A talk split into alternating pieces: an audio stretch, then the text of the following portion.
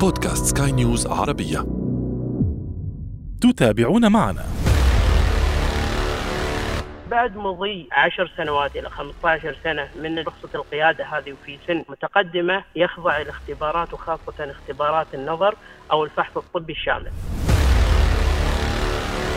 في حال وجود أي من الأشياء اللي ممكن إنها تعيق قدرته على القيادة، نحن نقول من البداية لا يجلس أمام المقود.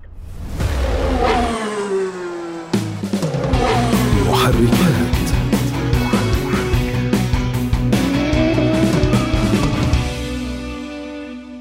كبار السن خلف المقود. آباؤنا وأحبابنا من لا يهون علينا أن يلحقهم الأذى أثناء قيادتهم للمركبات خاصة عندما يكونون وحدهم دون مرافق. أهلا بكم مستمعين في محركات برنامج البودكاست الذي يهم كل من يقود أي نوع من المركبات أو حتى يجلس فيها. نحن هنا نهتم بتقوية ثقافة المركبات وفي كل حلقة نفتح أحد الملفات ولا نغلقه قبل أن نصل إلى نتيجة وتوصيات.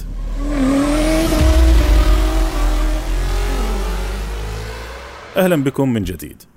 عندما تقود في الطريق وتجد أمامك سائقا بطيئا جدا ربما يقود بهذه الطريقة على المسرب اليسار وأنت ترى أن هذا التصرف يمكن أن يتسبب بحوادث مريعة. ذلك السائق يقود بكل برود غير مكترث باحتجاجات السائقين من خلفه ولا بزماميرهم. موقف آخر عندما تجد سائقا آخر يقوم بانعطافات اعتباطية. لا يستخدم إشارات الانعطاف ولا حتى ينتظر المسارب على جانبيه أن تفرغ من المركبات. بطبيعة الحال أي شخص سيظن أن كلا هذين السائقين أرعنين والبعض الآخر سيأخذه الغضب لأن يقود إلى جانب أحدهما لينظر من النافذة الجانبية ويكتشف أن ذلك السائق كهل عجوز يشتعل رأسه بياضا وينظر إليك تلك النظرة الأبوية البريئة التي تقول لك أنا بعمر جدك يا ولدي. فهل تعطيه لذلك عذرا أم تعتقد أنه يجب أن يتم فعل شيء حيال ذلك دون التجريح بشخص ذلك السائق؟ حول هذا الموضوع ينضم إلينا العميد جمال العامري المدير التنفيذي لجمعية ساعد للحد من الحوادث المرورية. أهلا بك سعادة العميد. مرحبا بك أخوي أشرف طال عمرك. حياك الله. فلندخل في في صلب الموضوع. بداية نعم. يعني ما هي العلامات التي يمكن الاسترشاد منها على قدرة السائق كبير السن للقيادة بأمان في جميع الأوقات؟ عفوا يعني طبعا أول شيء أرحب بمستمعينا الكرام وأقول لهم مع تمنياتي للجميع بالسلامة على الطريق في حلهم وترحالهم اليوم لما أني أنا أطرح مثل هذا السؤال أستاذ أشرف ما ممكن أني أنا أوجهه بالتحديد إلى فئة معينة ولكن اليوم في عندنا قاعدة عريضة واللي هي مروريا نحن نسميها توقع أخطاء الآخرين م. أنا اليوم ما أقدر أنا أقول إن هذا هذه المركبة اللي أمامي أو اللي في الجوار إنها يقودها كبير سن ولكن اليوم أتوقع أن هناك خطأ ما يصدر من أي من السائقين إن كان حديث عهد بالقيادة إن كان امرأة إن كان إنسان ممكن أنه يقود أول مرة في مدينة إن كان كبير سن من هالقبيل هذا. لكن ما أقدر أن أحدده إلا لما يتراءى إلي إلى العيان. ولكن هذه ممكن إنها بعد هنيها أو بعد برهة من الزمن. ولكن بشكل مباشر ما أقدر أني أنا أحدد أقول له والله كبار السن.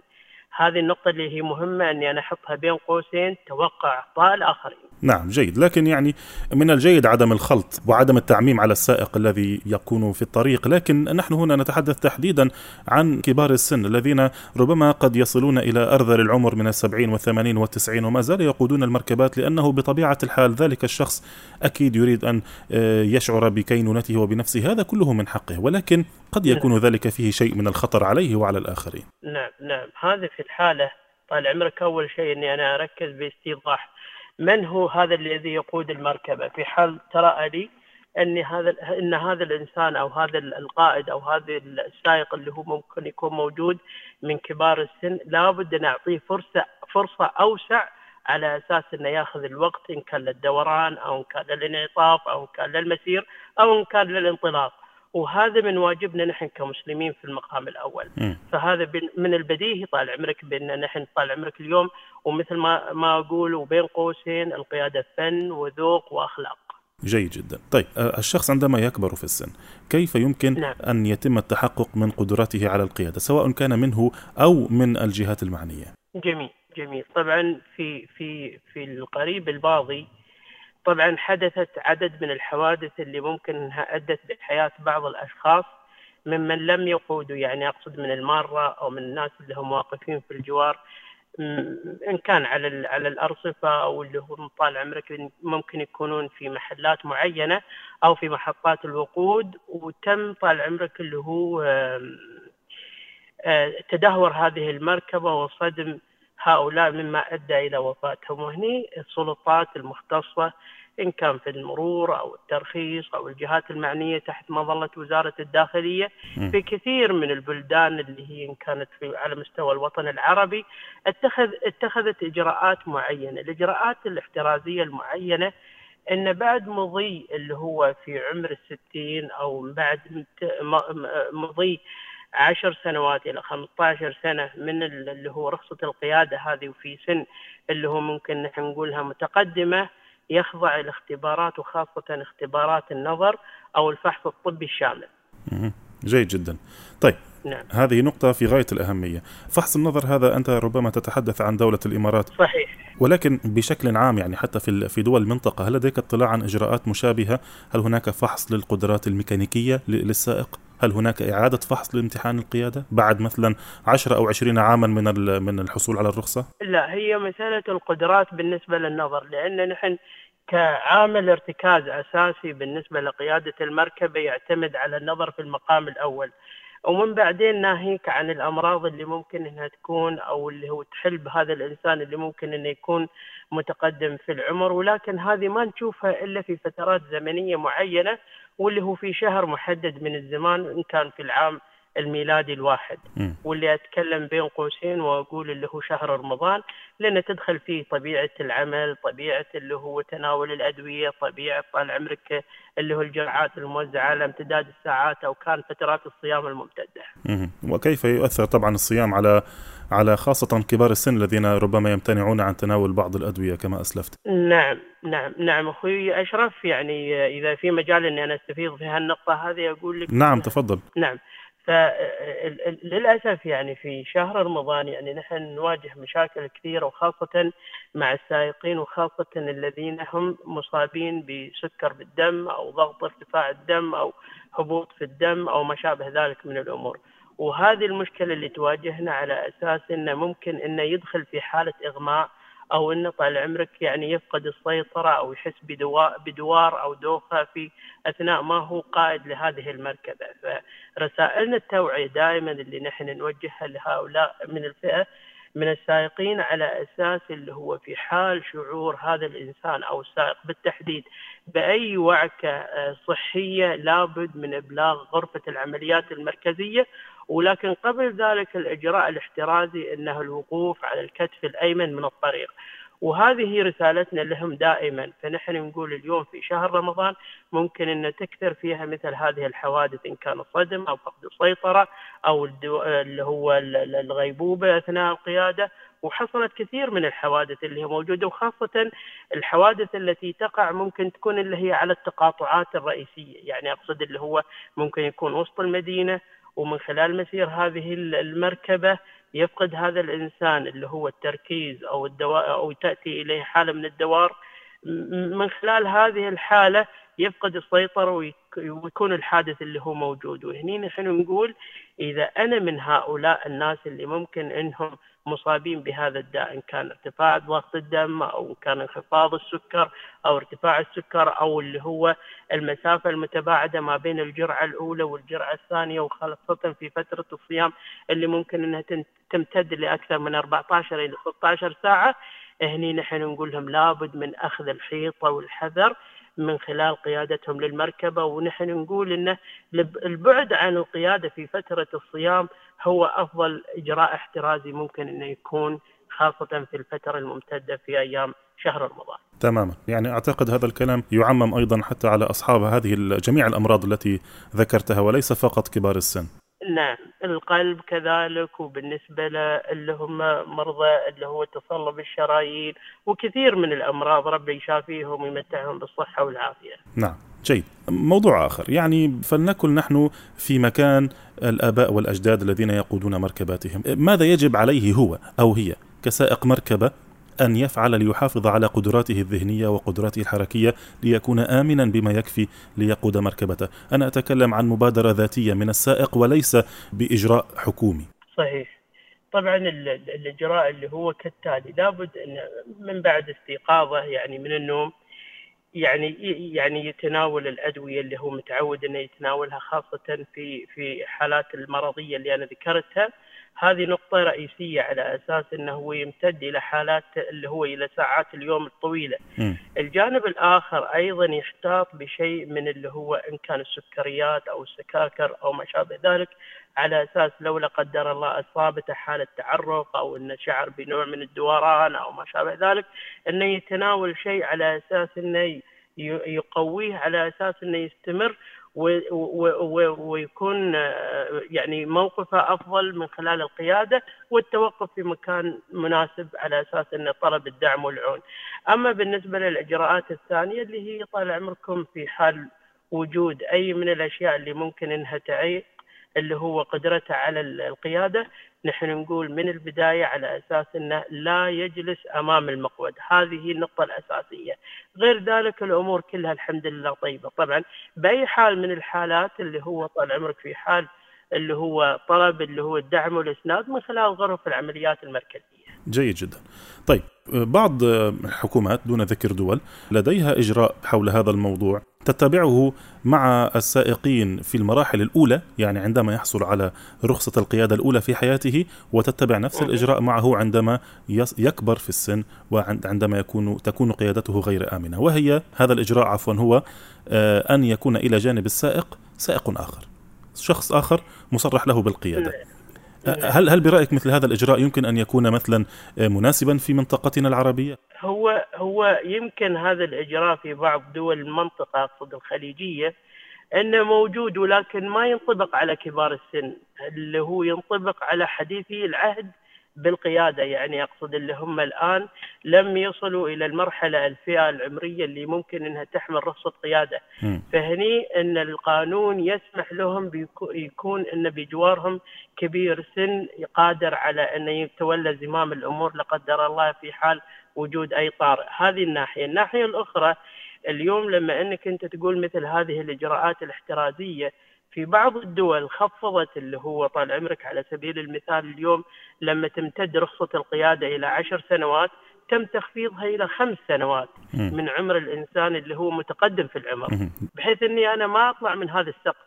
مثل ما هو الإجراء اللي هم متعودين عليه بالنسبة لحديثي العهد بالحصول على رخصة القيادة واللي يكون صرفها أو تجديدها سنة بعد سنة تباعا حتى يكمل خمس سنين متكاملة. على أساس أني أنا أقرأ تصرفات هذا الإنسان في الطريق أو في الشارع أو من خلال المخالفات أو من خلال الحوادث المرورية التي قد لا قدر الله إن كان هو إنسان مستهتر أو إنسان لن يستطيع أن يستمر في التمتع بهذه بهذه الرخصة رخصة القيادة وهلم جر كذلك الآن اللي هو المتقدم في العمر. نحن ما بنقول أو بنقول كبار المواطنين إذا جاز التعبير أستاذ أشرف. نعم. ككبار السن.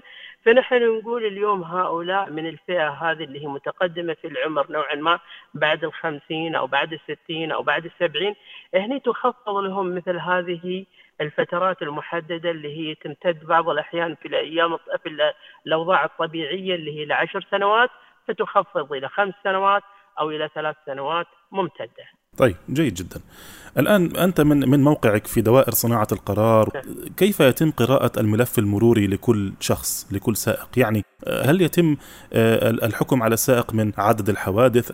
ما هي المعايير التي يحكم بها على السائق؟ وهل هناك نعم. للعمر ارتباط بهذه الأحكام؟ نعم طبعا العمر بعيد كل البعد عن أي مقياس ممكن أنه يكون م. ولكن أن نحن نقدر نفصل ما بين السائق من سائق آخر أنه هو هذا الإنسان صاحب ملف نظيف أو ان كان هذا السائق اللي هو متهور. ولكن أنا ما أقول متهور بالتحديد بنص هذه الكلمة ولكن نحن نحطها بين قوسين إلى سائق ذو سوابق. طيب. سوابق مرورية أقصد أنا طال عمرك. أه، نقطة أخرى. القيادة البطيئة لابد هنا أن نضع معيارا بين البطء وبين البطء المبالغ به. في نظر أه، رجال الأمن في نظر الشرطة المرورية. عندما يقع حادث سير هل سوف يصدق بأن أحد المتسببين كان بالفعل بطيئا أكثر من اللازم؟ نعم طبعا المعايير أو اللي هو الأسس اللي تقوم عليها ويقوم عليها تخطيط الحادث المروري يبدأ من كان اللي هو نحن نقول المتسبب ثم المتضرر. فهني طال عمرك إذا كانت اللي هو الشواهد أو جمع الاستدلال اللي ممكن يكون على الأرض من أثر اللي هو الإطار أو اللي هو الفرامل أو كذلك بالنسبة للدخول والخروج من أي من المسارب أو التقاطعات. فإذا اللي هو طال عمرك مسألة إن هني الشواهد أو جمع الاستدلال كان واضح لا ضرر ولا ضرار. ولكن إذا عجزت اللي هو السلطات أو المخططة مخطط الحادث المروري نرجع إلى اللي هو أجهزة الرصد بالنسبة للكاميرات المثبتة على التقاطعات أو على مداخل اللي هو الطرق هذه أو على امتداد اللي هو الطرق الرئيسية إذا كانت هناك توجد. لكن مسألة البطء البطء هني طال عمرك بالنسبة لعملية اللي هو عملية إرباك السيارة. ولكن هذا لا يعني يسقط الحق بالنسبة إذا كان في طرف متسبب أو في طرف متضرر.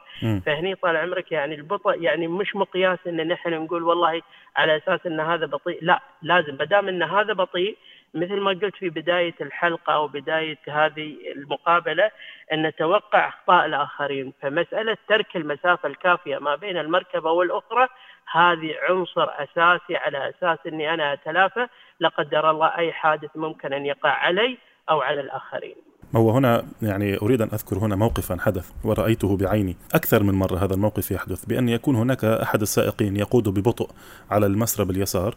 المركبات على بعد مسافة بعيدة يكونون يقودون على السرعة الطبيعية التي هي السرعة القصوى المسموحة في ذلك الشارع. السائق الذي يكون خلف المركبة البطيئة تماما ينتبه في اللحظات الأخيرة وينحرف فجأة. ويورط صحيح. الشخص السائق الذي خلفه أي السيارة رقم ثلاثة. إيه، بالتالي يتسبب بحادث مع السيارة رقم واحد التي كانت بطيئة جدا. فكيف سيتم شرح هذا الموقف للشرطي؟ سيكون الموضوع معقد نوعا ما. أن أشرح له بأن كان أحدهم أمامي وانحرف فجأة وتفاجأت بشخص بطيء جدا. يعني هذا الموضوع قد يطول شرحه وقد لا يصدق السائق آه، المركبة رقم ثلاثة. على الأطراف الثلاثة اللي ذكرتها أستاذ أشرف اليوم أنا أقول المخطئ رقم واحد. اللي هو من بداية الحادث المروري لما أنا آتي لا قدر الله المركبة رقم اثنين وأتفاجئ ببطء هذا السائق الخطأ مني أنا قبل ما يكون الخطأ مركب من اللي هو السائق رقم واحد ليش؟ م. لأن مفروض أني أنا علي أن أن في في في على امتداد اللي هو الزمن أني أنا أتأكد من اللي هو ال ال ال في الإبصار على اللي هو مجريات الأمور أمامي. في نفس الوقت أيضا إني أنا أتأكد من تدفق المركبات من خلال المرآة الوسطية أو كذلك المرايا الجانبية اللي موجودة ومثبتة على المركبة.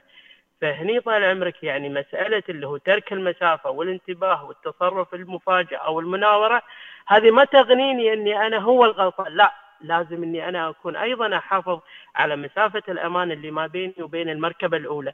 إذا الآخر هذاك تفاجأ بتصرف ما فجأة من قبلي أنا كمركبه رقم اثنين هو له الحق إني أنا كنت متسبب، لكن من هو المتسبب الأساسي؟ اللي هو المركبه رقم واحد.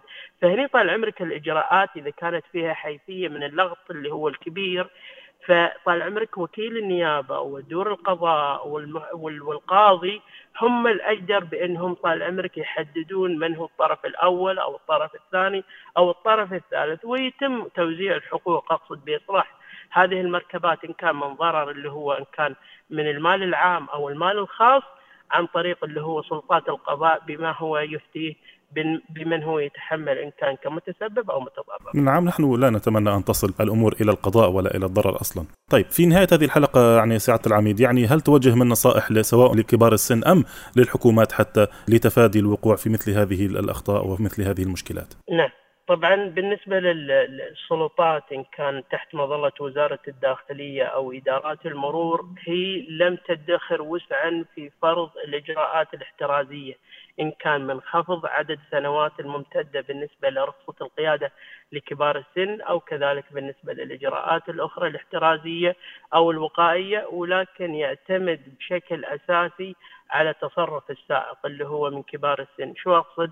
اليوم إذا كنت أنا بحالة صحية معينة أو أشكي من مرض معين فنحن هني اليوم إذا كان هذا من هذا القبيل لابد أني أنا أضع نفسي لا قدر الله في حال وجودي في الطريق ممكن أن تصير علي مضاعفات. فهني طال عمرك إذا من الأجدر بي أني أنا أوفر سائق بديل على أساس أنه ممكن يعيني أو كذلك أني أنا امتنع من القيادة حتى أكون على أهبة الاستعداد أو في حالة صحية تمكنني من القيادة بأمن وأمان. هذه رسالتي لهم. بالفعل بالفعل. محركات.